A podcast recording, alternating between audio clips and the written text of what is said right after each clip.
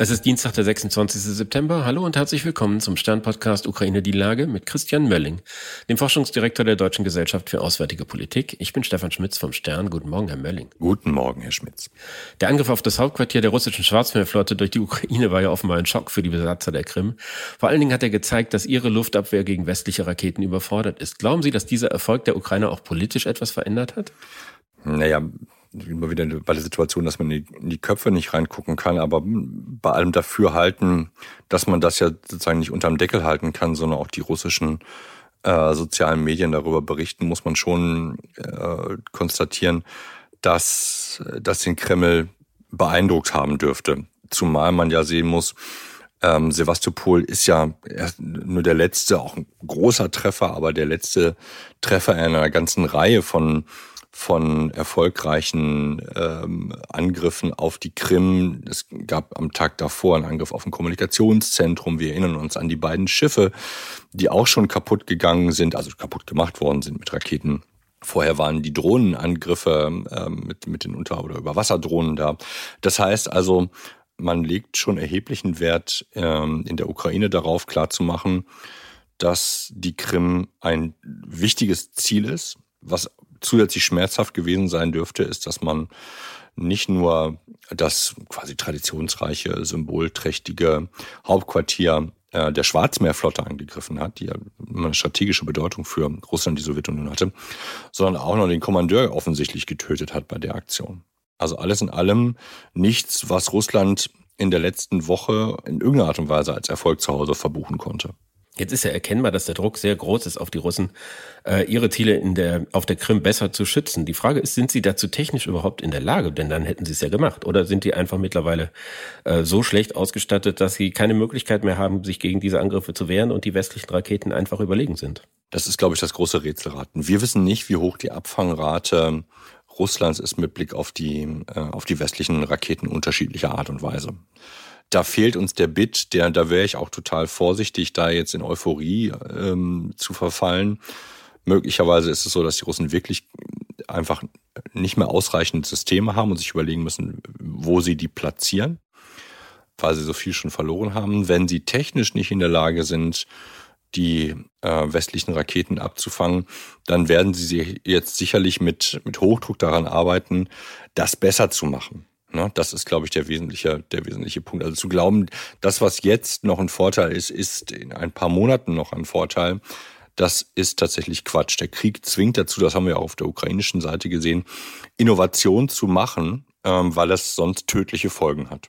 Das Ziel der Ukraine ist es ja, den Russen unmöglich zu machen, die Krim weiter besetzt zu halten, beziehungsweise die Kosten so in die Höhe zu treiben, dass es einfach nicht mehr durchzuhalten ist. Mhm. Äh, wie muss man sich das vorstellen? Ist das ein monatelanger Prozess oder kann das auch sehr schnell gehen, wenn die Ukrainer die nötigen Waffen haben und die 10, 20, 30 zentralen Ziele angreifen können? Mhm. Ja, das sind, glaube ich, sehr unterschiedliche Szenarien. Ne? Das, worauf es jetzt mindestens erstmal hinausläuft, ist, dass man ja, im Grunde genommen wie bei einer ne, wie bei einer, bei einer Hand oder bei Extremitäten, versucht, ähm, immer noch die, die versorgenden Arterien einfach abzuschneiden. Einfach weil man damit auch das Chaos und den, den Nebel im Gefecht einfach vermeidet. Man vermeidet dadurch Tote und steigert, die Wahrscheinlichkeit, dass man erfolgreich ist. Und man kann da, darauf hoffen, aber es ist auch nur eine Hoffnung, dass die russische militärische Führung sagt, sorry, aber das hier ist wirklich komplett eine verlorene, eine verlorene Schlacht. Wir müssen das hier aufgeben. Ähm, wir können das noch x Wochen durchhalten und dann sind wir hier wirklich durch, weil auch das ist ja, folgt ja fast schon einer mathematischen Genauigkeit. Sie können berechnen, wie viel Munition Sie pro Tag verbrauchen, wie viel ähm, Treibstoff etc. Und wenn das nicht mehr kommt, was dann die Konsequenzen für Ihre Beweglichkeit und Ihre Feuerkraft sind. Alles das können Sie letztendlich äh, sich durchrechnen.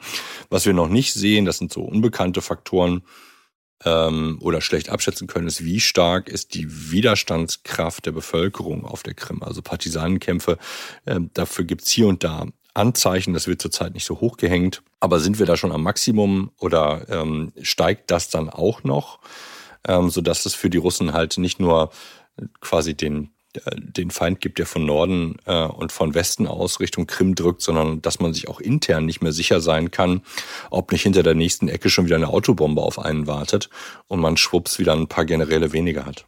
Jetzt haben sich ja die USA nach langem Zögern dazu durchgerungen, diese Etterkamps-Raketen zu liefern. Und wahrscheinlich, wenn es so ist, wie es immer ist, wird die Bundesregierung dann irgendwie mit einiger Verzögerung auch beschließen, Taurus-Systeme zu liefern. Wird das was ändern? Und wie lange dauert es, bis die wirklich einsatzbereit sind? Muss da erst noch ausgebildet werden? Wie muss man sich das vorstellen? Ja, also erstens, ich glaube nicht, dass die Bundesregierung die Taurus liefern wird zum jetzigen Zeitpunkt. Ich glaube, dass man hier versucht, einen, einen Punkt zu machen, dass man anders ist gerade um dann nicht auch eine, eine sozusagen eine, umgekehrte Abhängigkeit, einen Eindruck der Abhängigkeit entstehen zu lassen. Ob das jetzt politisch das Schlauste ist, das will ich mal dahingestellt sein lassen. Würde man die, äh, die Taurus liefern, würde es sicherlich ein paar Wochen dauern, bis man sie unter ein entsprechendes Flugzeug hängen könnte. Es sei denn, die Industrie hat jetzt schon einfach mal geguckt, was sie tun kann, um zu verstehen, wie man äh, einen Taurus-Flugkörper an die verfügbaren Flugzeuge anbauen kann. Der Taurus ist möglicherweise ein bisschen schwerer und ein bisschen anders gebaut als ähm, die Storm Shadow und äh, Scalp Flugkörper, so dass sich dann verändert sich der Schwerpunkt im Flugzeug und diese ganzen Geschichten. Dann fliegt die Karre nicht mehr so richtig gut geradeaus. Und man das einfach sagen will, das will man jetzt auch nicht unbedingt haben. Da muss man ein bisschen was an der Elektronik möglicherweise rumschrauben, aber die Erfahrung gibt's ja im Prinzip. Also man kennt wahrscheinlich auch die Schnittstellen, weil man eben die Scalp und die Storm Shadow schon angebaut hat. Wahrscheinlich reden wir von Wochen. Ich bin jetzt kein Experte, aber klar ist auf alle Fälle, Deutschland ist jetzt schon wie immer hinterher. Wir sind zu spät mit Blick auf das, die politische Nachricht, die man eigentlich senden könnte, weil darum aus meiner Sicht da geht's ja darum. Also wenn wir wollen, dass der Krieg schnell zu Ende ist, geht's nicht nur darum, Sachen kaputt zu machen, sondern dem Gegner auch klar zu machen, es wird nicht aufhören. Du kannst nicht auf Zeit spielen. Irgendwie wissen das alle, auch, man hat ja den Eindruck, dass auch der Kanzler das weiß äh, und auch der Verteidigungsminister, aber irgendwie sind wir nicht sehr, sehr mit Konsequenzen zurzeit dabei. Bereits eingetroffen in der Ukraine, gerade jetzt irgendwie in den letzten Tagen sind ja die amerikanischen Abrams-Panzer, es sind nicht besonders viele, aber auch darum hat es große Diskussionen gegeben. Und man sieht dazu Bilder von der Front, die zeigen, dass die russischen Verteidigungslinien zumindest an einzelnen Stellen durchbrochen wurden. Auf der anderen Seite ist es so, dass die Geländegewinne bislang zumindest relativ gering bleiben. Wie schätzen Sie das ein? Geht da was voran? Ja, ich denke, man kann jetzt mit, mit größerer Sicherheit sagen, dass das vorangeht und dass, wenn der sozusagen die, die, der Vektor, den, den die Ukrainer jetzt sozusagen nutzen äh, und die Geschwindigkeit, mit der sie vorankommen, dass sie tatsächlich den Durchbruch, den sie da haben, wahrscheinlich erweitern können und dann von da aus weiter nach Süden vordringen können, weil das, was wir in den letzten Wochen immer wieder gesagt haben, dass die Russen wahrscheinlich keine Reserven mehr haben, sich doch offensichtlich Schritt für Schritt äh, manifestiert. Ähm, auch die Tatsache, dass ähm, Russland jetzt quasi von drei Seiten oder an drei Frontabschnitten unter Druck gesetzt wird, macht das nochmal sehr klar.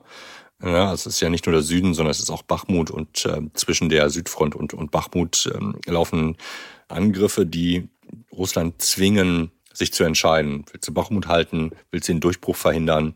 Was soll es denn jetzt eigentlich werden? Und für alles das reicht es eben nicht mehr gleichzeitig. Die russische Haltung scheint ja irgendwie immer mehr darauf hinauszulaufen, dass sie das so betrachten, dass wenn westliche Raketen äh, in der Krim einschlagen oder in ihren Stellungen einschlagen, dann führt letzten Endes der Westen Krieg gegen sie. Also viel andere Möglichkeiten ließen die Äußerung von Herrn Lavrov nicht zu. Was folgt denn daraus? Hat es irgendwas zu bedeuten, wenn die Russen sich jetzt immer mehr auf den Westen konzentrieren als Gegner in diesem Konflikt? Ja, es bedeutet, dass, dass wir zu Hause einfach äh, viel aktiver kommunizieren müssen sagen müssen, nee, es hat sich nichts geändert. Ich meine, er, er zielt ja, er erklärt das ja nicht seiner eigenen Bevölkerung. Die, ähm, die weiß ja, was sie zu glauben hat, sondern er erklärt das ja vor allen Dingen uns oder den, den, wie soll man sagen, den Triggerpunkten in Deutschland, den Multiplikatoren, die das in die Welt hinausblasen und sagen, seht ihr jetzt, der, der Angriff und das Ende ist nah, die Russen greifen uns jetzt gleich an. Das ist ja letztendlich die, die Nachricht, die da rauskommen soll qualitativ hat sich hier überhaupt nichts geändert. Also es sind jetzt keine neuen Waffensysteme im Einsatz. Es ist nichts, was sich ändert, außer eben, dass Russland das Wasser mehr und mehr bis zum Halse steht und ähm, die immer mehr und mal offensichtlich an den Punkt kommen oder in so einen Bereich kommen, wo, wo alle immer nervöser werden. Weil man nicht mehr weiß, ne, also ist, ist das, kann man mit Putin noch gewinnen oder zumindest nicht verlieren? Oder aber muss man auf ein neues Pferd setzen? Der Gedanke kam mir, als Sie eben so beschrieben haben, wie genau man berechnen kann, ob eine Stellung haltbar ist oder nicht haltbar ist, dass eben am anderen Ende, da wo politisch entschieden wird, dann auch jemand sein muss, der das rational bewertet und daraus die Konsequenzen zieht und der nicht sagt, mir egal, jetzt äh, guckt, dass ihr es irgendwie hinkriegt. Ne? Hm. Das stimmt, jetzt kann man natürlich ähm, denken, der Putin ist ja ein total Irrer. Ich glaube, das ist er nicht. Ich glaube schon, dass er dass er rational ist, dass er aber andere Schmerzpunkte hat. Und dass es gleichzeitig eine, ich weiß gar nicht, wie ich das gut beschreiben soll, Form von, von kollektiver oder dezentraler Rationalität gibt. Das heißt, er alleine, es, es geht ja nicht nur um das, was er denkt, sondern was diejenigen mitdenken, die ihn unterstützen. Und die haben auch möglicherweise nicht das gleiche Ziel wie er. Er ist bloß das Vehikel, um diese Ziele ähm, zu verwirklichen.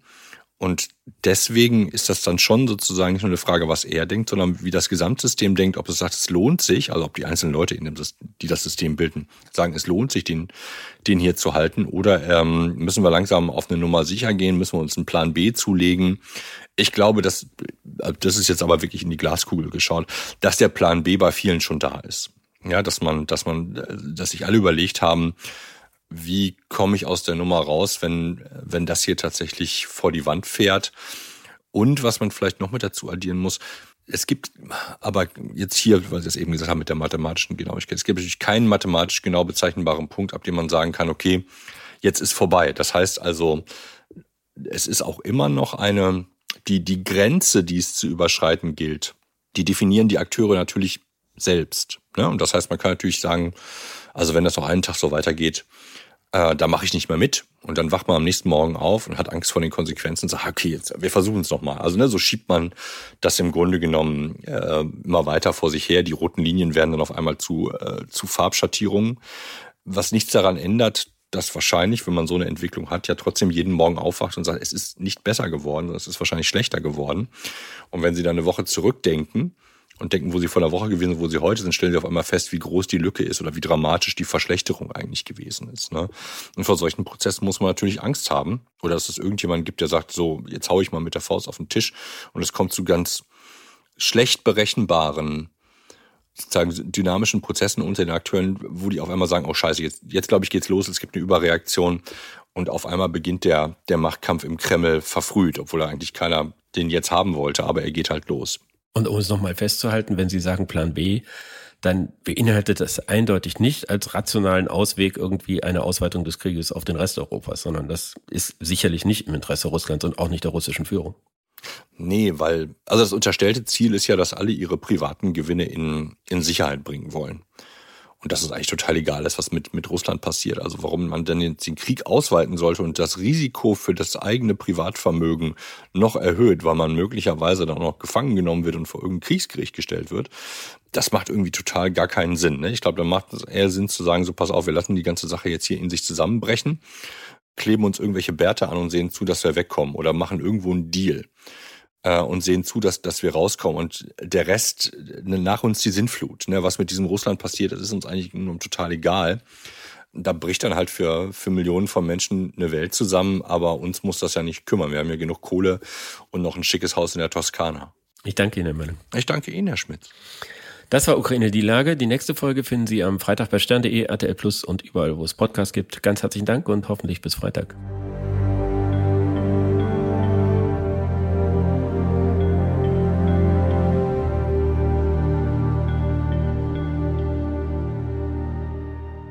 Dieser Podcast ist eine Produktion der Audio Alliance.